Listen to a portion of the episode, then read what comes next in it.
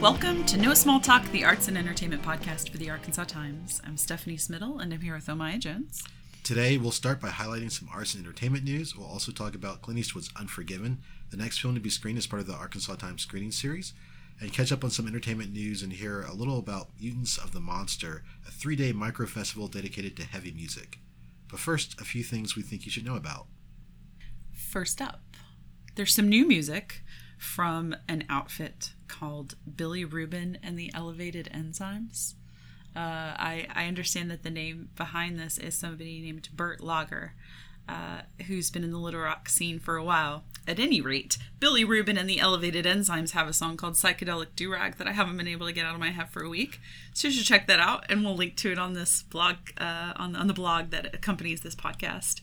There's also new music from White Mansion, uh, which is a Fayetteville group, and uh, it's called Everything in This Room Falls, which maybe because we're screening Unforgiven this week struck me as it could be just a line out of Unforgiven. like, everybody in this room falls. And then Clint Eastwood says something like, I only know who's going to be the last one. Um, so check that out too. There's also a new track called uh, Looking For You from this rapper Quarter Piece. Do you know her? She's No. a rapper that's been doing um, hip hop here in the Little Rock scene for a while, and this video is so cool, you guys. It's like, uh, so it's a cheating video, like an infidelity video, but in the video, like quarter piece is the PI. And she's like a savvy PI, you know, like she would have like a, you know, a smoky room with a, like a dark smoky room with like stacks of papers on her desk. And she like kicks her heels up on the desk and she's like, I'll have your evidence by the end of the week. You know, don't worry, I work for women. And, and then the rest of it is sort of like she's, you know, documenting this affair. It just, it's a lot of fun to watch. So uh, check out Quarter Piece. And then a couple album release shows coming up. One that we read about in the Arkansas Times this week from Uniwa, who does electronic music and sort of um, trip hop style uh, mashups of, of sounds. Um, really beautiful work. Uh, I heard a song called Rituals from the new album, which is called Dawn of the Black Wings. And you can check out any of Uniwa's uh, 33 official albums. Didn't yeah? Didn't he just release an album earlier this year? Uh, he probably at this rate has released like six albums Yeah. this year. It's incredible. He's super prolific. He has more albums out than years he's been alive on Earth. At first, I saw him at South on Main. You know, they do that creator series where they have different people curate a month's worth of shows, and yeah. uh, Spiro had him on one night. I think he, I think he was on with Joshua Asante the same Mm-hmm. like the same night, mm-hmm. and uh, I've I've been a fan of his ever since then, and I really want to. We should have him on the show. It's funny you should say. We've just really? scheduled Uniwa for June 28th, Nice. uh, June 29th. So stay tuned, listeners, for Uniwa here on No Small Talk. I'm Awesome. super excited. This has all happened in the last couple hours. So he's going to come on and talk about Dawn of the Black Wings. So it's his 33rd album, but he's got, that's like, he's calling it his 33rd official project. So like there are all these other albums, um, unofficial projects, I guess. Uh, just a huge body of work, um, and he has got this following overseas. But a lot of people in Little Rock uh, are just sort of you know getting hip to to his work. Um, I remember there was one instance, um, maybe somebody else said this about him, or maybe this was from his perspective, but there was some comparison of him to the Lorax. And I really loved that metaphor because, um, as you'll discover when he's on the show, he's very soft spoken, but then you hear his music and it's just expansive. I, I mean, it, it's a wild um, array. And I, I think you know it gets lumped in with vaporwave a mm-hmm. lot right? So this copy and paste chopped and screwed thing that people take like pop culture references and then slow them way down Right. things like that. But what he does is not that. So so he he's working with like materials that are a little bit more raw. He's not mm-hmm. sampling like pieces of songs. He's he's you know he's making electronic music right? Mm-hmm. Um and i think maybe because of the way it's you know packaged and the way some of the the art that accompanies it looks uh, a lot of people that are into vaporwave also like him but um you know, hopefully he'll talk about that with us, and we can talk about sort of some of these misconceptions and and maybe how people like really like to mm, police genre a Oh, little yeah. bit, you Uh, know. and uh, so we're super excited to have him on. And his album release show is this Saturday, June 16th at South on Main. It's at 9 p.m. It'll cost you five bucks. And uh, supporting him on that bill will be the Hip Hop Collective Clubhouse and the venerable guitarist, photographer, loop maker, poet extraordinaire uh, Joshua Asante. Nice. It's gonna be a fun show, and that's five dollars. Five dollars. Five dollars for is that awesome. That's a pretty good deal. It's awesome. Uh, go see Uniwa.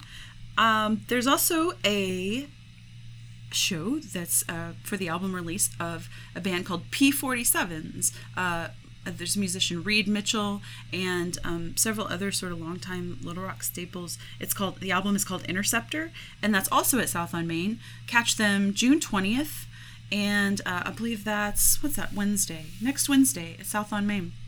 Should be really cool.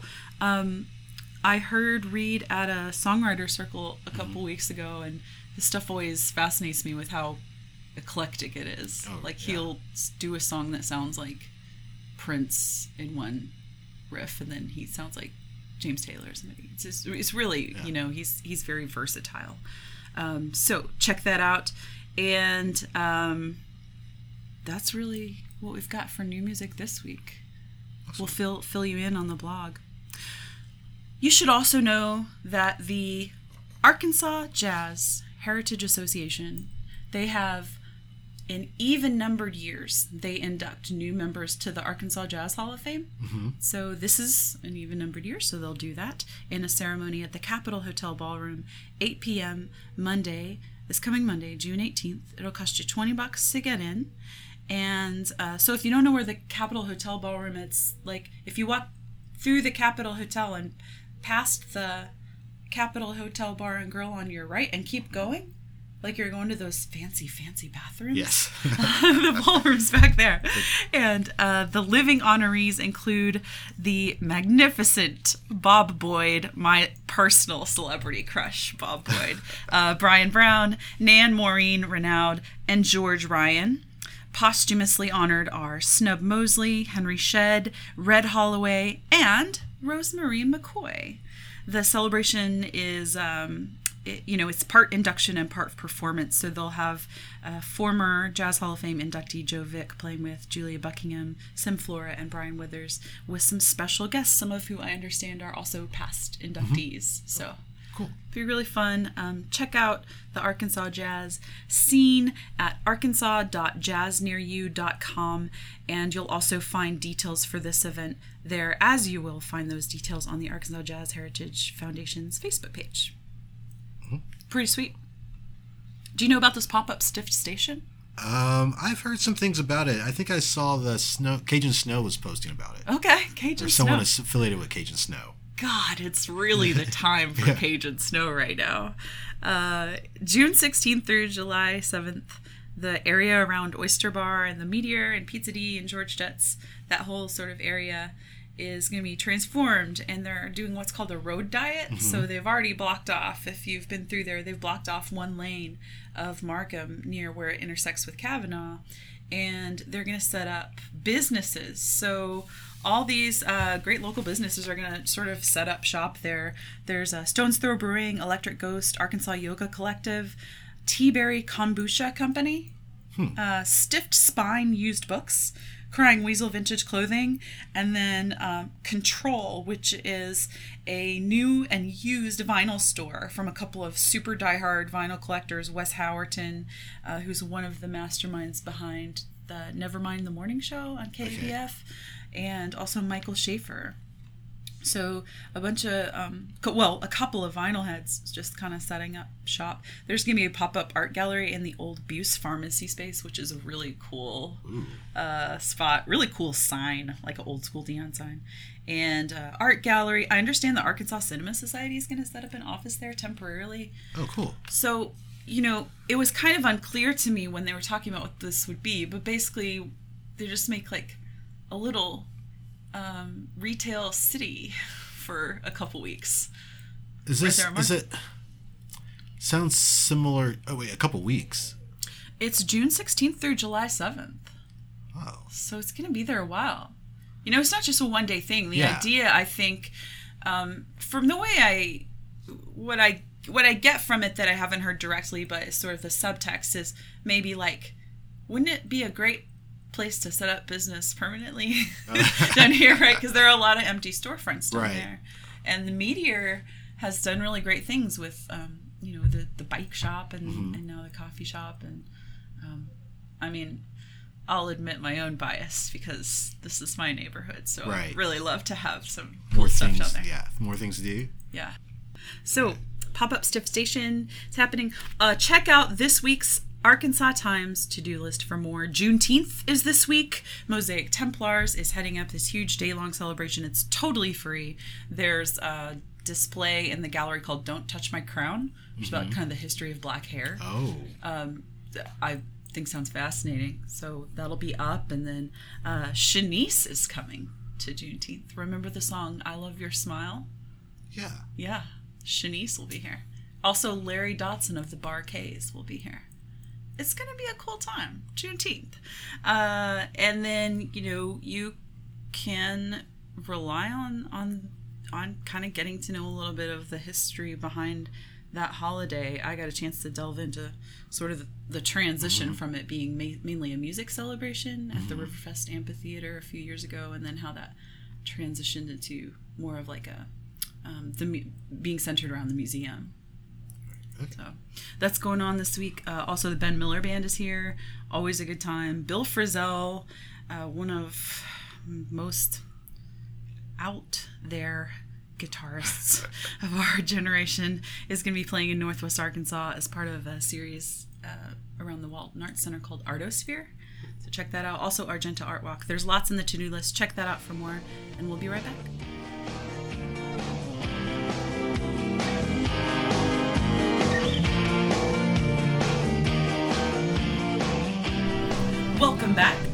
We are here with CT Christopher Terry, who is uh, curating, shall we say? Are you curating this micro festival dedicated to heavy music, Mutants of the Monster? Yeah, I like that word. Okay.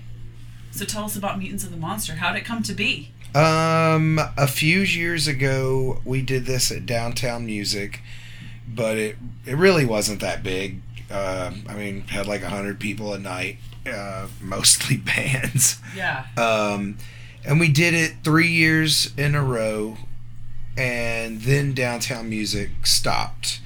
Uh, and Downtown Music. yeah. Um, so uh, without a place to really do it, I just kind of put it on hold.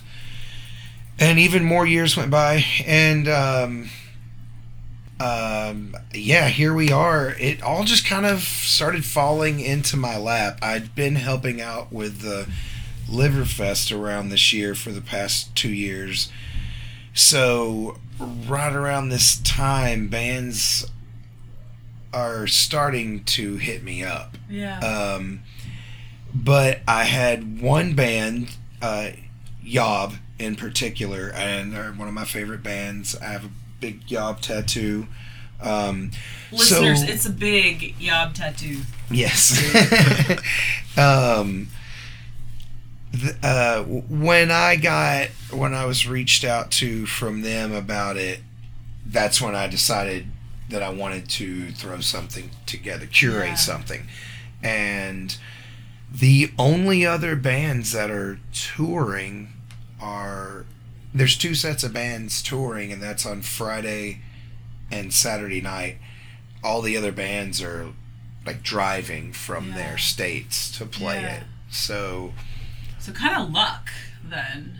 well, I mean, I had to I had to reach out to everyone Yeah. and ask them, and and I was just like, hey, I'm doing this. Um, and at first, it was going to be at Whitewater Tavern because uh, I guess I didn't realize the the just the size of it, you know, Yeah. and um, You didn't realize that people were going to see like Yob and Full of Hell and Living Sacrifice and No, no, right? exactly. Half of these bands uh, came after the fact, yeah. and um, but I was still I was still safe money wise. I would Yeah. say, and uh, as far as I knew, like, well, if I sell it out, I'll make all these numbers and everything will be good. But um, the first two nights, especially, just, they sold out way fast, and it was just a cry out from uh, uh, uh, enough of a number that I knew as a promoter it would be bigger. Yeah. Just because I, I see the people that order these. I see the names that order, you know, the credit cards, and when I'm like, well, there's 30 people that regularly don't come to a show, and Yeah. and then there's uh, multiple just people hitting me up from, you know, surrounding states that it just kind of blew my mind. Yeah. So those are at the Rev Room now, and a quick Right. sort of rundown. This is a three-day festival. Night one at the Rev Room is Full of Hell, Gatecreeper, Terminal Nation, and Dead Bird. Um, Worm and Worm. and reserving dirt and naps. Reserving Dirt Naps. Okay. Night two, also at the Rev Room. Yob, Bell Witch, Yob. Smoke'em, Christwork. How do you say this? Yout. And Yaucha Yaucha. and, Yaucha. and Christ Worm. And Christ Worm, Yeah. okay. At the Rev Room. And then night three, Pallbearer, Living Sacrifice, Wake, and Minsk. Minsk. At the Whitewater. Whitewater. Okay, cool. And what's sold out? What's not sold out? What can people still go to? Um, Sunday sold out. Okay. Um, I found that out the hard way. Last Yeah. Chance Records tried to click that little box. Nope. yeah, it, it's even up that you can click it, but it, it says no because I was like, tease. that's what I told someone the other or today. A group of people that are coming up from New Orleans, and they're Ah. and I'm like, they've already put the post out. They're like, if anyone's not going Sunday, Well, so because I think for fans of heavy music, like this lineup, there are bands on this lineup that people would travel to just see that band, and then when you put all of them together in three days, it's kind of a mind blowing thing that you've done here. I, I would uh, I would think so, but you know, to me, even just five years ago, doing something like this in Little Rock, I think I would get fifty people to it. You know, it's Why do you think that is? What what's why are there more uh, I mean- fans of heavy music now? Do you think? I think it's just starting to really catch on. Not just heavy people listen to heavy music. Um, I have uh, Not literally heavy people, Right. But no, yeah, yeah. Uh, no, heavy like deep people. like fans of heavy metal. Um, nowadays, there are there's a young crowd of kids that literally listen to everything. Um, that uh, across the board of different kinds of music. And when it comes to heavy metal, those fans usually listen to the most extreme heavy metal. They don't just listen to the middle of the road stuff. Like if they're going to listen to a style, they, you know, go there with it. And I think it's starting to uh, just transcend audiences a little bit like that. Um, I, I, me though, I, I didn't think it was obviously. Uh, well, I, I, I did it at Whitewater at first just because I love the Whitewater Tavern, and at first we. I was like, you know, this would be special if it was just my friends, a Yeah. hundred, you know, a hundred so friends, and It's also really thrilling to have that much sound in that small of a room. Right. Because you can feel it. Right.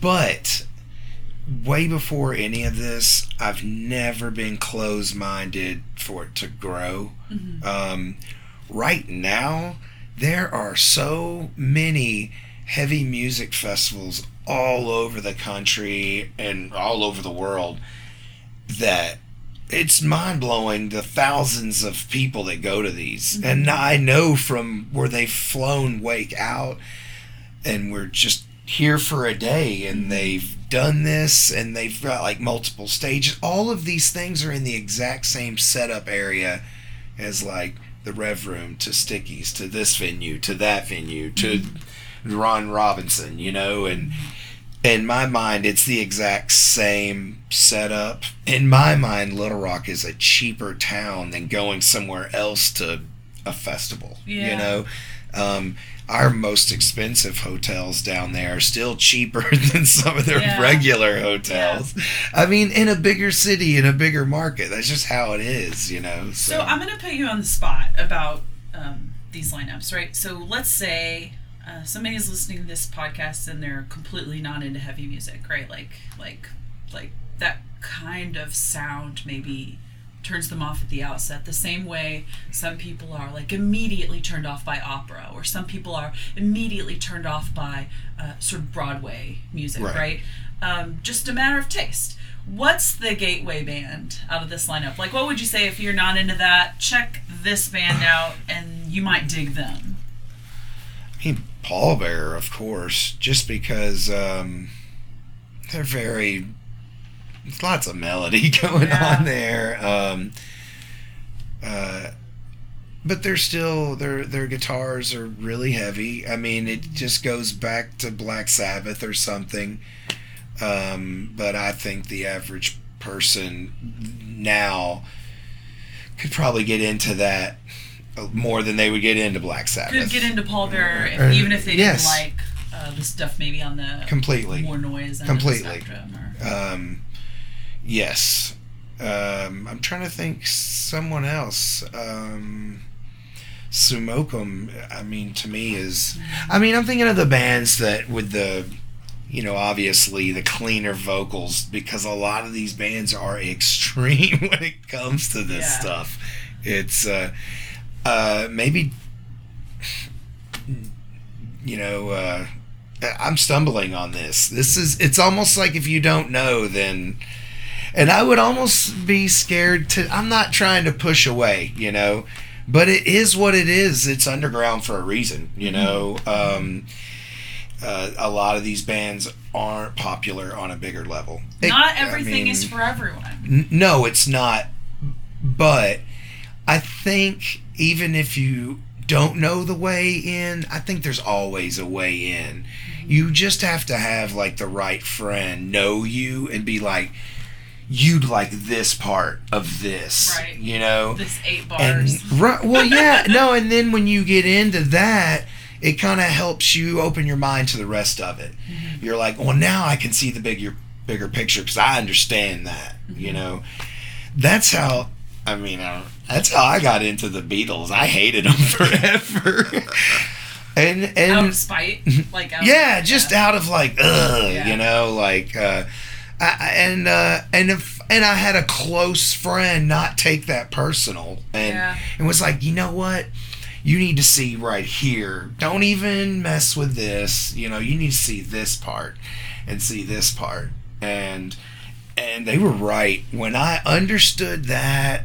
I, I, I started to respect it all, you know, and and I think that's all it is. You with any kind of music, um, it it just takes you need that in. You know, it's uh, no one ever just gets a job. A friend gets them a job. You know, it's so to me, it's uh, all the best bands I've ever been in. A friend helped this, you know, help me. They were Yeah. like, you got to hear these guys.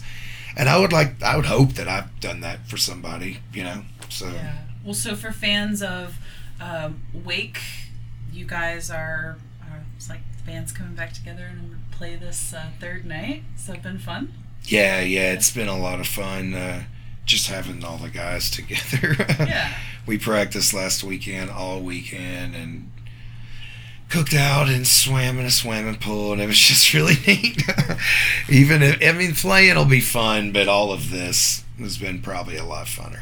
Totally. So tell our listeners where they can find out about uh, Mutants of the Monster. What's the best place to go if all of this totally rings a bell and they're totally into it, or now maybe they're turning a corner and just considering it. Where can people go to find out about more about the lineup and into it? Um, like I said, the the third night is sold out. Uh, but if you know about the Whitewater Tavern, I, it, show up, stand in line. The the crowd will be fluctuating all night. Sure. Like there'll be a bunch of living sacrifice family and friends that probably come and go. You know, this, it'll be it'll be like that. Like with even probably like wake people if our family comes out. So the crowd can we may can let more people in. You never know until you get there. The other two nights um, will be at the Rev Room. It's going to be a party. We've already sold like 200 tickets for each night. There's still plenty of room, but at the same time, we've got a party going on. So even if you're not into that kind of music and you just have friends out there, I would say come down and hang out. It's going to be a lot of fun. So Well, thank you so much for Yeah. stopping by No Small Talk. Thank CT, you. Telling us about Mutants of the Monster. And we'll be right back.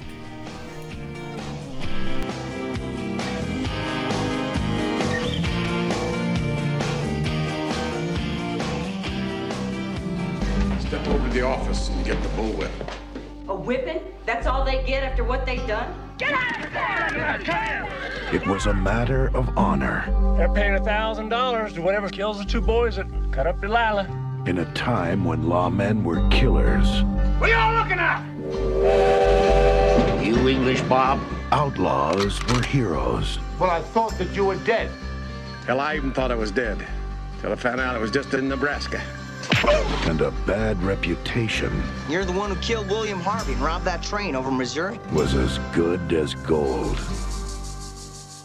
My guess is you're calling yourself Mr. William Munny. Say what? You don't look no meaner than hell, cold-blooded damn killer. I ain't like that anymore, kid. So we're screening Unforgiven Yes. as part of the Arkansas Times screening series, Mm-hmm. and it'll be at Riverdale 10 Cinema this Tuesday night, 7 p.m. Tuesday the 19th at 7 p.m. Yes, $9. Unforgiven, made in 1992, Mm-hmm. right? And we're calling this a revisionist western.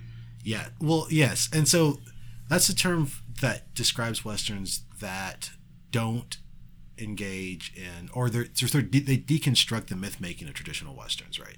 So if you watch a lot of westerns, there's a lot of glorification of uh, you know American expansion and the conquering of the wilderness.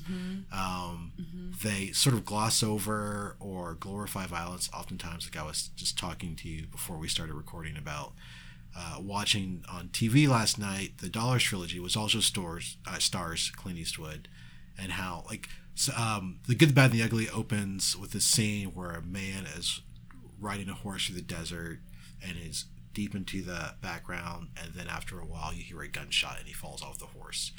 And Clint Eastwood has shot him, and you know in those movies Clint Eastwood plays a bounty hunter, and so it's sort of this glorification of a particular kind of lifestyle Yeah. right? Um, and then with a revisionist western, oftentimes they're darker, they're more deconstructing myths.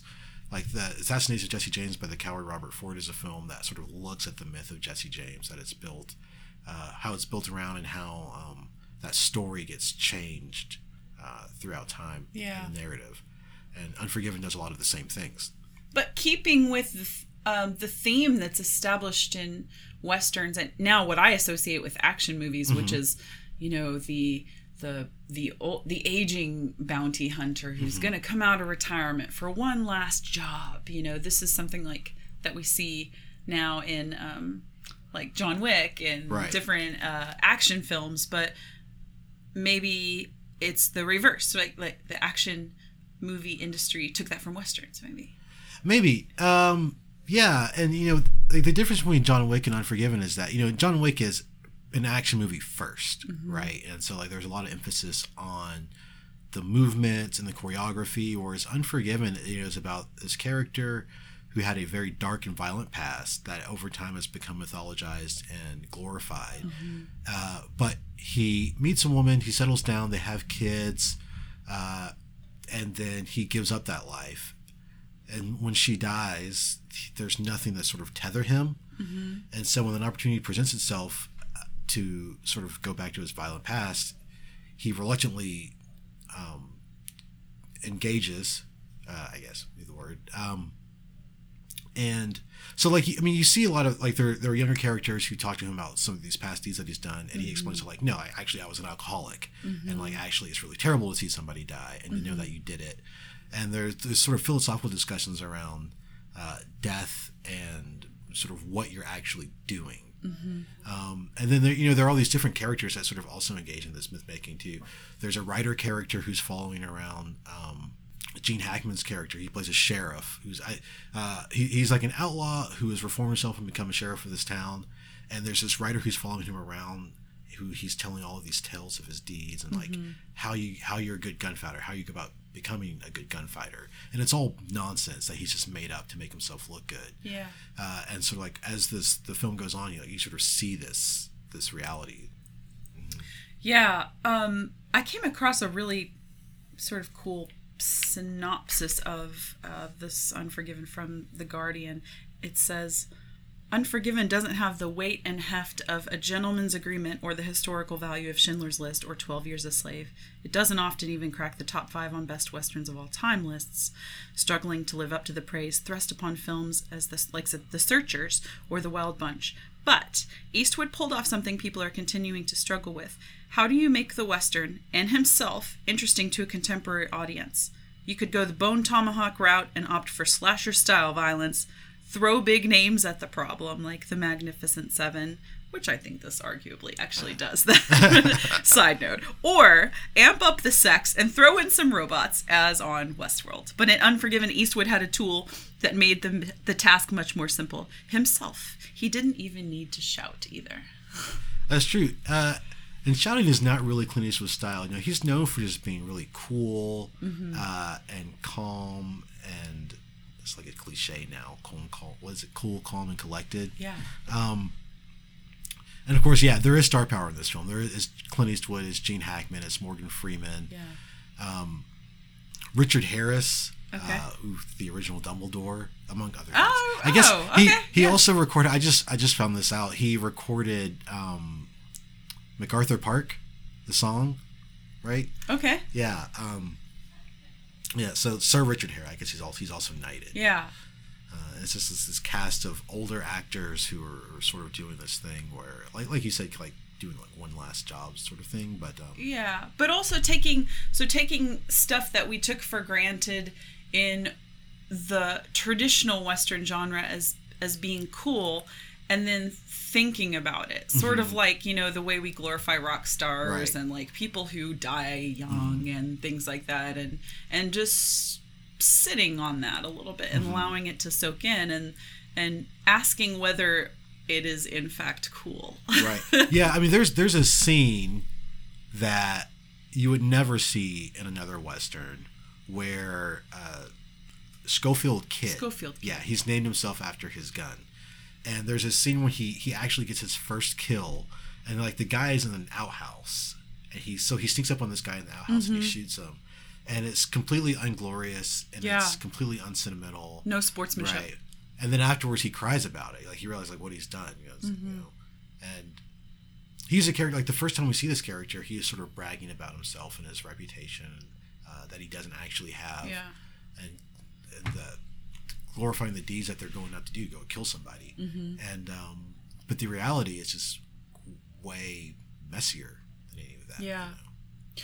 all of that strikes me as relevant to something that you and I have talked Mm-hmm. about, which is that, you know, we have the task of thinking about the choices of the films that we screen. And for Mm-hmm. this particular film, um, a couple of the people involved, I didn't know about Clint Eastwood until we talked about this, but Morgan Freeman, of course, has been um, among the uh, mostly men that have been uh, involved in like Me Too ish accusations, right, and uh, allegations, and um, Right. seems pretty sub- substantive, right? So, uh, it then asks us. Well, first, there's sort of like a little bit of poeticism to the way that relates to a revisionist western Right. at all, right? Because you're taking something that, like violence, and then you're going like.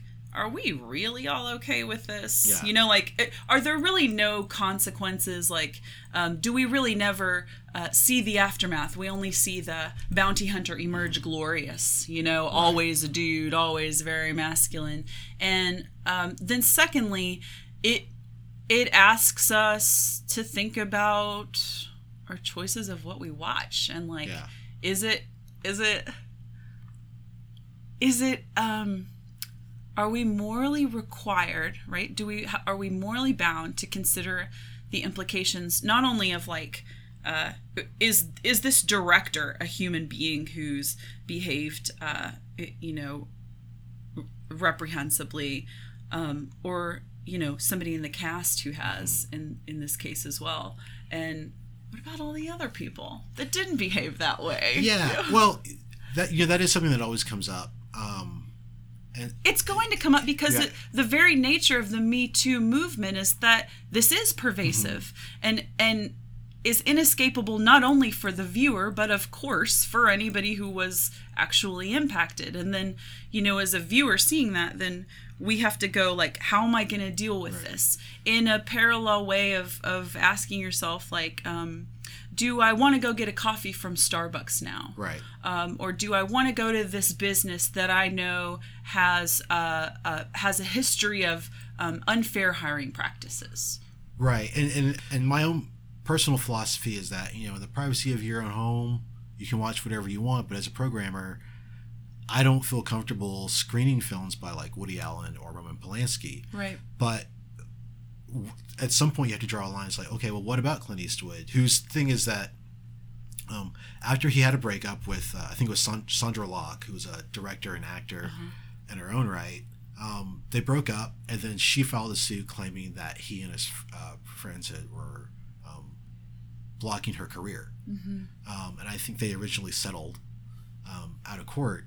And so it's it's not the same kind of accusations as Morgan Freeman, which is about like this production company that he had founded or co-founded, and it was harassment of employees and people, and like you read about it, and it's just just creating like a terrible workplace environment and inappropriate touching people Yeah.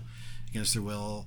Uh, but you know, there is this whole other cast of, of, of this film and all the films that they're in, and, that, and the cast and crew, and I'm I feel like I'm kind of rambling, but like you don't know, like okay, you can um, How do we separate it? Yeah, How, how- do you separate your moral, you know, your moral misgivings about the real person behind the screen from the art that they've made? And should, and you should you separate right, it? Yeah, should you? And I and it, it- you also like don't want to get to this point where you're sort of just like saying like, well, this this thing that this person did is worse than this thing that this other person did, mm-hmm. um, because it's not. Yeah, I don't. It's just it's tough to know like where you where you draw the line in terms of like what you're screening, what you're watching, what you're doing. Um, like personally, you know, I don't watch um, Roseanne.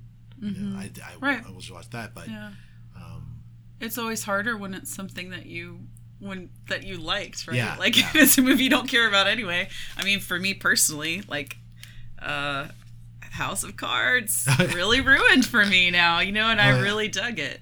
how do you feel? Like, uh, uh, what is your take On, on? Uh, well, on sort of like, so you say like House of Cards is ruined for you. Does that mean you never watch House of Cards again, or you know and and maybe we're getting to something here because because i do think that this is um an area where there's there's some ambiguity and there are lots of questions to be asked and like just some discussions that we're just really now just getting the opportunity to have publicly but for me i will not watch it Right. and and it has to do with the fact that Kevin Spacey was so central to it. So his, so his personality um, and his character's personality defined, you know, the show.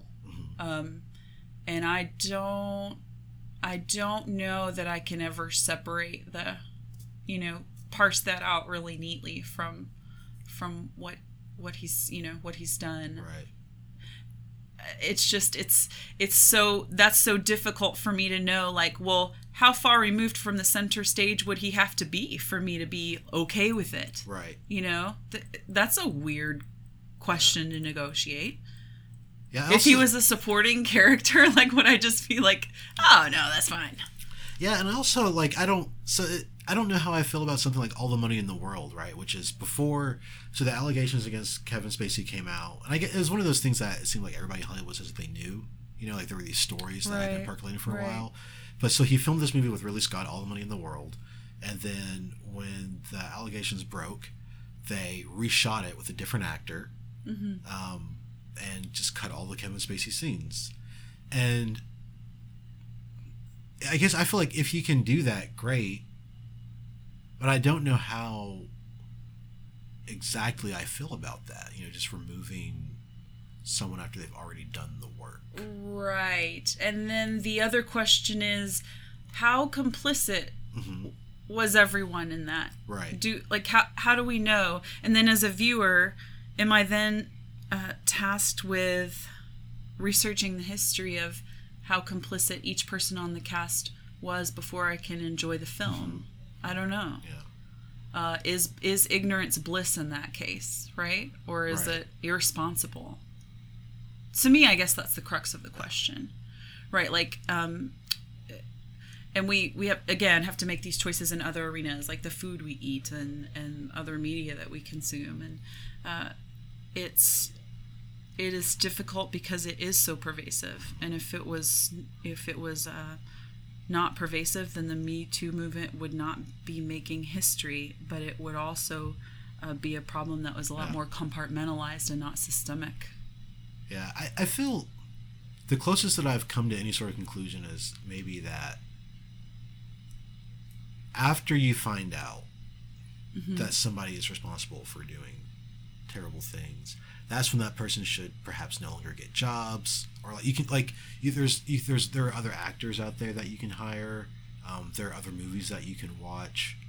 Um, like there are other things that you can do, but I wouldn't. It's Well, in an ideal world, yeah, the people involved with casting and directing are already people who are going to be conscious of these things. But um, I don't know enough about the inner workings of Hollywood to Yeah. know how uh, how all that works. Like, uh, what are all the moving pieces, and who knows what at what time, right? Yeah, yeah, it's hard. yeah. I feel like I'm kind of stumbling through this because I don't know exactly. I am how- how- too. like what to say or how to address it. I am but- too. It's very difficult. I mean, I I feel very strongly in, um, in you know, in in the cases that have come out. I, I feel very strongly that that uh, in believing women, and I I don't think it's an easy thing to come out and say like, hey, I was assaulted, raped, uh, or you know, I was. Um, not after, offered work after I was uh, uncooperative, but um, in cases where i i in cases where pieces of art are so collaborative which is the very mm-hmm. nature of filmmaking right? Like nothing gets to the top in hollywood. Very few things get to the top in hollywood that are just you know made by one person or two or three people. And so by by its very nature it's involving all of these people and i don't know all of their histories and i don't know who knew what when. Right. and it, like who's who was complicit and who was just the person that was on the cast that was like well shit now i'm out of a job. I had no idea about any of this you know now I just spent a year on on this film you know and i'm totally screwed i don't want to be associated with it in any way Right. and I think the tendency for me as a viewer is to is to think, why in God's name didn't somebody say something? Why Yeah. didn't somebody speak up? Because we're we feel this outrage, and so in retrospect, we then um, can say like, what's going on? That everybody, if everybody knew, how did this even uh, get the green light? But then the more and more we're uncovering sort of the inner workings of all this, it turns out a lot of people did speak up. It's just that we never heard from them because things were settled or things were silenced or they were just never given work again. Right. If I don't know if I you guys have read about like if, um, Mira Sorvino, who um, is a is a person who, in my eyes, like I'm a nut for this movie, Romy and Michele's High School Reunion. Um, and she just seemed like it's kind of like, well, whatever happened to Mira Sorvino? And there are a lot of actresses, and I'll say actresses because it is mostly women, who were, um, you know, seemingly just disappeared from the limelight. And now, as we're finding out, those are maybe some of the people that did speak up and Right. were, you know, uh, uh, negatively incentivized for that. Like they couldn't get work. Yeah, and you're right. There's so there's so many, and it, it already seems as though like if you just look at the average career span of actresses versus actors, it's just mm-hmm. is shorter. Mm-hmm. Um, right. So if a woman can't get work for 10 years, Mm-hmm. that might be like the 10 years in which Hollywood, mm-hmm. you know, finds her acceptable as the love interest and is, is okay with casting her that way. Remember there was a chart once that showed that as Hollywood actors got older, their love interest stayed the same age. So you see that like at the beginning of their careers, Tom Cruise was paired with people you know, his same age, like early to mid 20s. Uh-huh. But like he's you know 50 plus years old now, and he's still being cast uh, like opposite women who are less than half his age. Mm-hmm. Just that like that's the Hollywood system, mm-hmm. and that is something that I think. Well, there's a lot of things that need to change, but that's certainly like one them. Well, right. And it just, again, points to how it's a systemic thing. It's not something that we can just easily parse out. And that's why these conversations are hard. And that's why they, you know, um, I think it just takes guts to muddle through them the best that you can and, and, and speak to them as, you know, um, as earnestly as you can without having all the information because you'll never have all the information. We'll never know who exactly was complicit in, um, you know, this uh, systemic um, treatment of women, just as you know, we won't know who is complicit in a lot of political corruption, or you know, a lot of that is hidden from our view, and um, I think it just takes guts to muddle through these conversations and just they're they're gonna be messy and hopefully they're gonna be messy in a way that makes us all um, deconstruct it a little bit which i i hope maybe goes back to our original point of like this revisionist western being sort of in parallel with uh, the idea of asking ourselves these questions about what responsibilities we have as a viewer and then as a programmer, right? Because Right. we're, we're going to screen this film. Right, exactly. Yeah.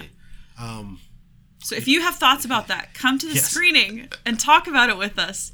do, you, Um, do you know the plot of Unforgiven? Are you familiar with it at all? Um, no, it when I read it, it kind of sort of reminded me of True Grit a little bit. Okay, uh, so like the plot is a group of prostitutes who, who work in a brothel. There- So there are these prostitutes who work in a brothel. Mm-hmm. One of them has a client, and she laughs because he has a small penis, and Oh. he cuts her face. Oh, okay. And then, uh, being unsatisfied with the way the sheriff handles it, the the women take up a collection to hire some bounty hunters to kill the, the people responsible. okay. Oh, the parallels Yeah. just keep coming. Um, and then like, and, and then even that sort of with the idea of myth making, like as this as the movie goes on, as the story gets told over and over, the extent of the harm done to the original woman keeps growing and growing. So it's mm-hmm. not just a cut; it's like mm-hmm. he like cut off her nose. You know, it's like it just like the the tail mm. keeps growing in size. I see. And then there's a, a nice moment where Clint Eastwood's character actually meets the woman who has been um, assaulted, and sort of like you see like he- there's like this reality that he learns like you know, you all the tales that he heard were not necessarily true, but she was still harmed. Um, yeah, That just muddies the waters even more, right? Mhm. Yeah. Because that then asks us to like ask how that information is filtered to us. Mm-hmm. And by the time it gets to us, how true is it? you know, um, it's being presented in a way that's calculated and uh, premeditated, Mm-hmm. and you know, um, what do we do with that? Right. We don't know if we can trust the information anyway. Uh, lots of layers to Unforgiven. Catch it this Tuesday, June 19th at 7 p.m. Riverdale 10 Cinema. It'll cost you nine bucks to get in, and um, you could come muddle through these conversations with us there. yes. All right, we'll be right back.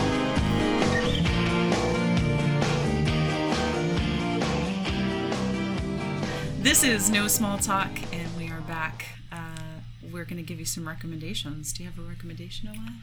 Uh, I do. I have two recommendations. One Two. is obvious. Okay. Uh, you should come to the screening Tuesday night. See Unforgiven. We'll have a discussion afterwards, uh, assuming you're there and you want to have a discussion. Uh, but my other is Wednesday, June the 20th uh, at Loblolly. There is it's what's called Scoops for Strays, a Loblolly fundraiser.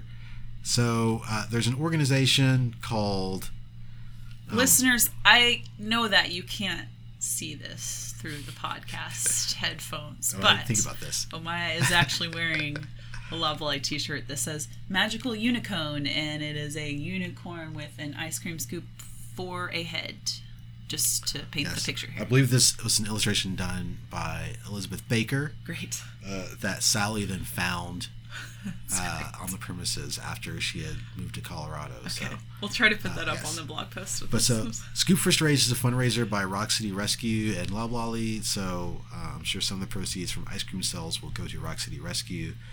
Uh, Ten percent of the proceeds. 10%. Mm-hmm. So- Great. My recommendation, coincidentally, is also sort of charitable in nature. So, uh, Bang Up Betty, which is a, a jewelry business, like a local jewelry business, make really cool little. Um, ah, there's like a pendant that says "Smash the Patriarchy," and it comes with a little hammer and um, just really cool uh, metal pieces with uh, typography sort of hammered into it. There's probably a technical term for this. I don't know what the, that I'm not be. sure. It's um it's fucking cool is what it is. Bang Up Betty.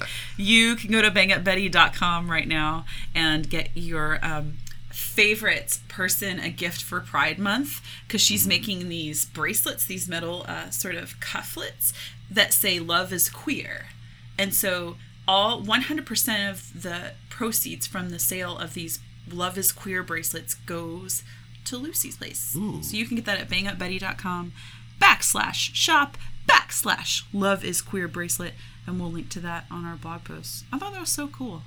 Yeah. 100%. She's giving it all away Admirable. I love it. to Lucy's Place. And do you have a move for the week? I do. We got to this uh, show too late for print, so I'm going to say Friday, June 15th, tonight, you should go to the Whitewater Tavern for uh, a real deal blues show. R.L. Boyce from Como, Mississippi, and uh, and Malcolm are playing there.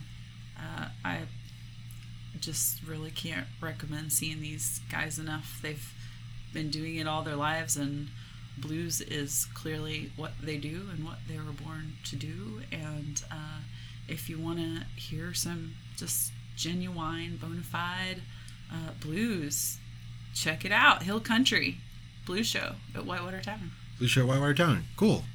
This has been No Small Talk. I'm Stephanie Smittle. I've been here with Omaya Jones. And catch us next week for special guest.